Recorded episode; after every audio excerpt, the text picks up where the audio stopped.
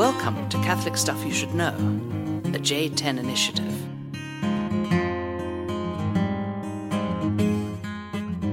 Hey, welcome back to the podcast. Here we are, Father John, Nathan Goebel. Catholic stuff you should know addresses Batman. And they're probably already sick of the Batman voice by now. Now, Nathan, uh, Batman doesn't seem to be a Catholic stuff topic. This is interesting. This is uh, taking a limb here. People are clicking on this out of out of curiosity, of fascination. What do you got for us? A little a little pregame shout out to all those haters that said that Goebel could never come up with anything intelligent. Whoever said that? Dominic Polito. Actually, it's probably Peter Polito. Who's But- gotten a shout out now three times in a row? That's right. You're just getting you're racking them up, Peter. He is. Um, yeah. So let's begin at the beginning. A very good place to start. Okay, so everyone remembers the original Batman, uh, Michael Keaton. I'm not talking about the Adam West Batman, where it was like Joker, Riddler, Catwoman, all in this like crazy submarine. Did you watch that one? No, no, never saw that one. That was kind of freaky. It was from like the '60s. Um, we're talking about we're talking about the post Batman. So the postmodern Batman, right? Right, right, So this is the Christopher Nolan version, the Right. one that everyone has been excited about. right. Um, also, I mean, tragically, uh, in our own state, in our own city, um, in a theater that I just went to about a month ago, you know, we had those horrible shootings. So um, we remember that we are in a a very uh, nihilistic and uh, violent world that sometimes doesn't value the human person as the ultimate end. So, I mean, kind of a sad way to begin. Right, but right. But we do good, recall it's good that. to mention that. Yeah. Um. So, uh, okay. So, we're talking about the three Batmans. So, why? How? How can Batman be a Catholic figure? I, I've got the microphone like right in front of my face. I feel like I just have this big cookie. You just- look like Bane, the evil villain.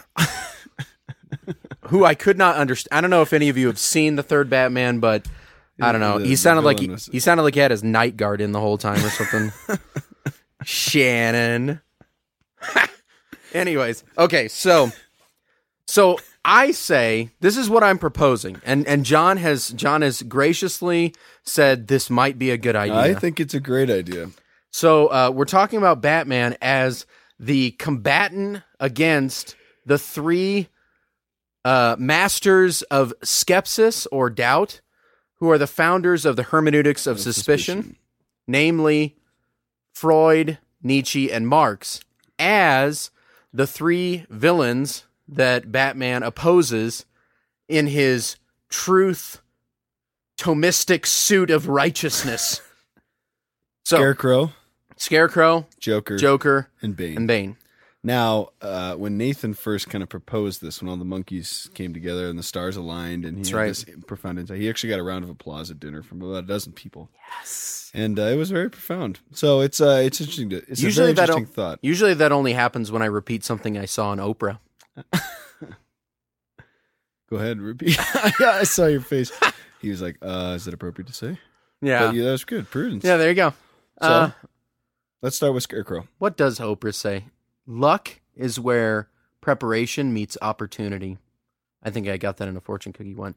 Okay, so let's talk about let's talk about the first Batman. Okay, spoiler alert. If you've never seen the first Batman, turn this off right now, okay? Go watch the old Batman with Adam West and prepare yourself for the postmodern Batman of, you know, 2000 and whatever, 6 or something.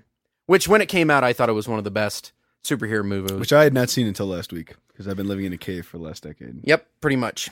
He watches a lot of uh, old Hanson videos. Golden Girls repeat. That's right. yeah. Okay, so the first Batman, that is where you see uh, Bruce Wayne conquering all of his past. So his history, which he's running away from. Um, and uh, he finds this guy, Ra's al Ghul, who sort of uh, confronts him with his father's inability to protect his family as being foundational to his fears. Okay. Right. And then eventually he overcomes all these obstacles and everything and encounters who? Scarecrow. Scarecrow. and what does Scarecrow do? Scarecrow uh, psychologically messes with people by uh, drawing out their I don't know what is it a potion? What is the thing? Yeah, it's like a, a- gas Yeah. it brings about their unnamed fears. Right. So uh, that their latent fears, their hidden fears, that is that is primally Freudian. Oh yeah. So Freud would would be very big into you don't know exactly why you're acting the way that you are, but there are latent fears and desires that are actually animating all of your decisions and all of your choices. And until you uncover those, you don't really know who you are. Um, and Batman really shuts that guy up. Um, so I would say, I mean, we can we could take this analogy for what it's worth. I mean, you know, Batman uses you know Now, fists hold and on. no Tie, guns. tie this into uh, the hermeneutic of suspicion. So how does how is Freud a master or a founder of the? So, um, truth, like our our our reality at present, would he would he would doubt. Like he would say that in fact you don't really know who you are. Someone has to unveil who you are by leading you to a point where you can see, oh yeah, that's right. I wasn't potty trained well whenever I was, you know, seven or something like that. That's where you have like, you know, people that say that they're, um, what do they call it? I have no idea. you know like they say like they're like rectal or they're Uh, anal Okay. they're anally fixed or something like that like okay. somebody who's like really sloppy they're like oh he's totally whatever Go ahead. Moving. On. I don't know. Moving on. I don't know. This is like psychology from like high school that i was like boring. But i think it's interesting because uh batman in the first one has to confront his history okay? But his history doesn't control who he is. And um and like what happened with his parents which was tragic uh doesn't have to orient the rest of his life.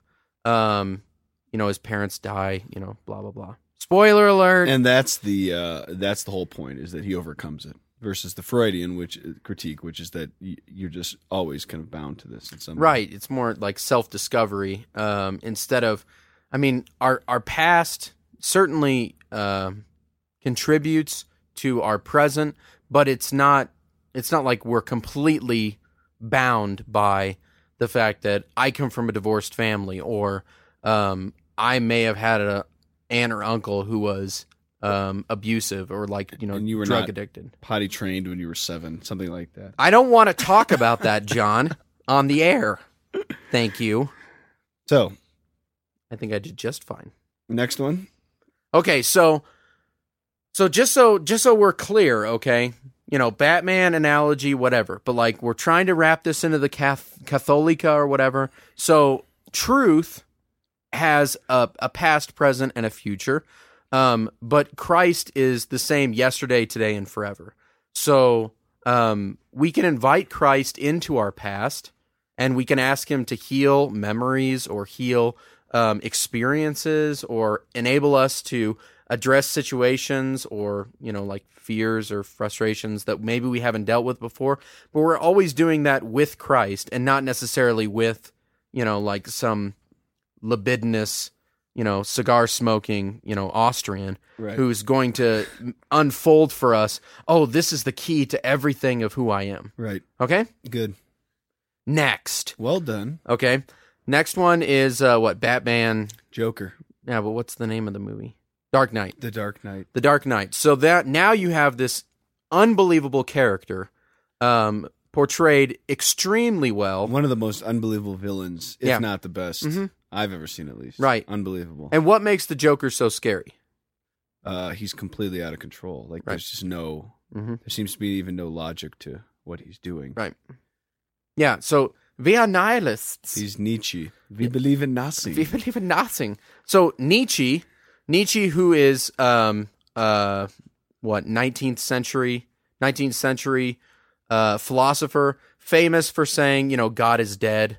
Um, but you know you have to kind of couch that in the in the full spectrum of his thought because he was really saying not just that God was dead, but we've acted like God was dead for so long that it's Right. like why don't we just come out and say it?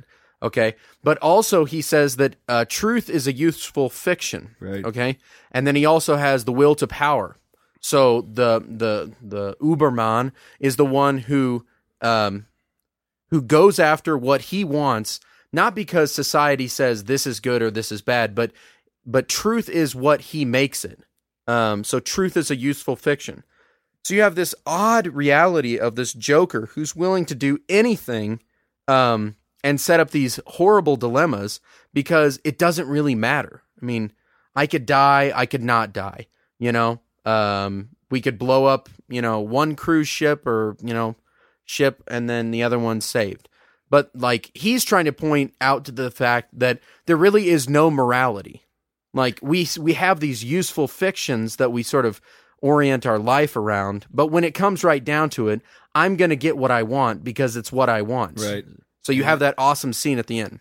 and that's what's so scary. Uh, and I think we uh, we saw him as kind of a Nietzschean figure, uh, and we were talking about this. But uh, Nietzsche wrote a book called Beyond Good and Evil, Mhm. and that's precisely what you see: is that um, there's not even it, it- it's almost impossible to see a remote good that the Joker is trying to seek after. Mhm. It, it's just that kind of chaotic, Chaos. and insane. Mhm. Um, and I think that's why he's so terrifying. But what's even more terrifying is across the street at the University of Colorado, Nietzsche is the rage. Mhm. Everybody reads Nietzsche. Yeah. You know? And so the kind of the very kind of this is the when when this thing plays out, this is what it looks like. Yeah. And that's it's terrifying. Yeah, he was. He certainly had a prophetic voice. I Yeah. mean, he could see ahead at what uh, society was orienting, what like what the swirling clouds were leading up to. And I mean, he he died just a you know a few years before uh, World War One and World War Two, when it was just absolute chaos. So, um, yes, said something about chaos and order. Ubermensch. Oh, so okay, so so he's saying that there is no order, okay, and that there is no logos, there is no uh, animating force to the universe, there is no truth. So, um, sadly, I would say, you know, Ebert and Roeper, dun dun dun dun, philosophy bad. Like at the end of the movie, when um, Batman says, "I can become, I can become anything that." Gotham needs me to be, you know, right. because you have that interesting scene with Harvey Dent right. where he, you know, becomes Two Face and, you know, he's going to shoot um, whatever, Commissioner Gordon and his family and everything. And Batman fends him off. But then it's like, well, what do we do? Do we, do we make Harvey Dent out to be the person that he always was? Or like, you know, who he became because he was a good guy and then he kind of went crazy. Um, But the Joker wins because they they give in to that. Yeah, it's weird. I mean, like, but but then society wins because they prove that they actually have more uh, goodness in them than they realized. Right. Because everyone thought, oh, it's going to be these horrible murderous, you know, rapists and everyone else that is going to blow up the other ship. So we need to do it. And in, and in fact, like they're the ones that say, no, no, we're not going to do it. Right. So, Christian orienting principle Jesus Christ is the Logos.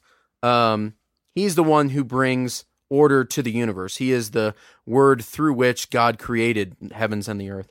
So, um, there, there isn't this uh, nebulous chaos present in reality. Uh, life is a mystery. There is suffering. There is pain. Um, and yet, God is ordering the world to himself through his son Jesus. And our participation in that is the Christian life. Bam. Bam statement. Good work. Number three. John is yawning over there. Who am I? Uh, uh, oh, every time I speak. Okay, so I'm I am enjoying this. I think this is very interesting. So you have the rejection of order uh, as the fundamental thing that you're seeing with the Joker, and the need, and that his whole purpose is to just say chaos Yep. triumphs, disorder, Anarchy. tri- anarchy. yeah, no head on Arcos. Yeah. So there's no head, there's no ruler, there's no beginning. Okay. And then, so then opposed to that, you have the third one. Spoiler alert. You know, go watch Snow White and the Huntsman, which I did, and it's amazing. um, but uh, the third one is uh, the what? Dark Knight Rises. Yeah, Okay. So this is Bane. And what's Bane trying to bring out? Complete order. right. Okay, so he's saying there's there's been chaos for too long. I'm going to bring the kind of order that Gotham and the rest of the world need, um, but it's going to be an order that is free from um, the economic tyranny of the the wealthy oppressing the lowly, which we see in philosophy as uh, Marx. Right, and it's all about class class struggle. Mm-hmm. The problem is this this kind of wealthy elite Mhm. oligarchy that's kind of ruling, and we need to overthrow them. So that and, and Bane keeps talking about how it's like it's all about the people. Now the people rule, and the Mhm. people, you know, and they can make these judgments. But it's actually just complete uh, chaos again, but in a different form. Yeah. Yeah, so so even even you have scenes where there's apparent order, so like they set up this courtroom scene with Scarecrow, like with, you know, like pop psychology um leading the the the the charge. Um but really Bane is the one who's saying I'm keeping the order cuz you see all these, you know, tanks, you know, moving through and everything. And Batman tries to overcome um through power um by like taking him on, you know, uh, fighting him, um, and you know ends up being defeated and reduced to this um, prison where he's thrown into this pit. Now, who was that? Somebody on our hiking trip. I think it was Kevin, Kevin Burnett. Another shout out. Yep. Um, he was talking about how you know there's the scene where he has to he's trying to climb up out of this pit, this pit of hopelessness, this pit of despair. Um, but what he needs is um, to to give up um, his attachment to his own like powers um, because there's like this rope, and in order to make the jump, you really can't have the rope. Spoiler alert. Yes. Um, so, um, so th- there really, and, and one one of the lines in the movie is there is no despair without true hope. So, Batman needs to get back to save Gotham, but what he has to do is he has to abandon his own strength, um, and rely on you know something other. I mean, it's weird because like he doesn't even make a running jump. Uh, but he makes it, and and and they say the only other person who had done that before was a child. Um, so we see these hints of you know faith like a child, abandonment to divine providence, um, the the the the desire that we have to control everything that we must forfeit to God's um, saving action in the world, his his his history that he's creating. So um, Bane, whereas he's the one who's saying, if we bring down if we bring down all these political and financial forces that have been corrupting, you know, Gotham City for so long, if we bring them down, we will create utopia. And really, there's just you know, sadness. it, and it all has to come about by class struggle and revolution. Mhm. That's the key to kind of Marxist critique. Is the that's the only way you can go about it. So that Bane blasts into the yeah, uh, Wall Street or whatever the equivalent is there in Chicago, that's right. Gotham City, uh, and uh, and uh, so everything has to be overthrown. It, it's it has to come about in a violent way. Now here's a question for you. Okay. who's Catwoman? Shoot. Lady Reason. Lady Reason. Good guess. I don't. I don't know. Simone de Beauvoir. Maybe Oprah. Well, maybe maybe, maybe Oprah. We can get in trouble. If my mother's listening to this, she always gets upset when I make Oprah comments. She. So, It's. I don't know. I mean, like as with any analogy, you can only stretch it so far. Um, Catwoman is a delight in the movie uh, for her acting and for her ability to convey emotion. good. Yeah, that's that's the seminarian's way of saying that he likes Catwoman. um, so I just wanted to, I wanted to read something from this sweet book I'm reading. Highly recommend. The. Embers and the Stars. That's right. By Ratsim Kohak. I don't even know if I said that right. well, you uh, did a. It's a Czech name, and you did the Mexican. No, Ratsim Kohak. Ratzinkorat. Ratsim Kohak. Okay. So um so Batman confronts Bane. Uh he relies on his friends and everything and blah blah blah. Okay. Um so what would you say would be the Christological, you know, solution to Bane? To Bane. Yeah. Well- if he's tr- if he's trying to impose order on everything. I would say that uh, we cannot. Um, Marxism fails because uh, the individual is lost and the dignity of the person is lost, and so it's impossible to have kind of this to have the government or some kind of political authority impose uh, order and a justice and do it in an authentic way. And so Christ would have to come in to kind of recover that sense of the dignity of the person. Mm-hmm. He would have to be that kind of constant recovery. We were speaking about the principles uh, of uh, social justice and these different things, and that just all goes out the way. So So yeah, and and that it's difficult for us to see um, society as something other than sociological evolution. Right. So like in the beginning it was kind of like, you know, they kind of got it right and then like slowly, you know, but like at some point in time we're going to overthrow everything and we're going to create, you know, heaven on earth. Right. Um and it's just not going to happen, sweetheart. Um just call me sweetheart? no, I'm that's You're- just you're that's talking to Catwoman. that's listener land, sweetheart. Um, because and and this guy makes this guy makes a really good point in this book. Um, he's talking about how history. Um, okay, I'll just read it. History is not the story of a creative evolution, but the story of the mighty deeds and great events, great events in which value enters time and time rises to value. History is the history of salvation, or in an older metaphor, the stage on which the drama of salvation is acted out. Who's that sound like? Balthy. Um, Man. who's the true Batman? Bang. Um, s- because what what he's trying to point out is that in the beginning it was good, it was very good, and then we screwed it up. So we have we have an understand as Christians we have an understanding of the fall.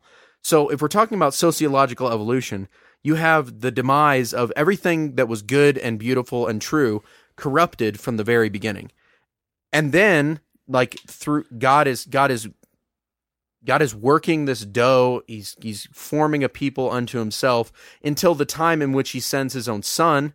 So we have this pinnacle of history, who's the axis of time and eternity, um, which is why you know we have BC and AD because we have this understanding that that everything hinges on Christ before Christ and after after the Lord after Christ, um, so that we see we see salvation history acted out in a in a daily way, not just as what do I need to do in order to bring about the kingdom right. of God. Right. Um, the kingdom of God is one in our own hearts, and and through our hearts, um, we're able to encounter other human persons who need their own history um, encountered with the saving presence of Christ. And whenever the church too quickly equates itself with the kingdom, is when we get in trouble. When they Mhm. start, the temporal reign comes in. It's kind of the utopia on earth.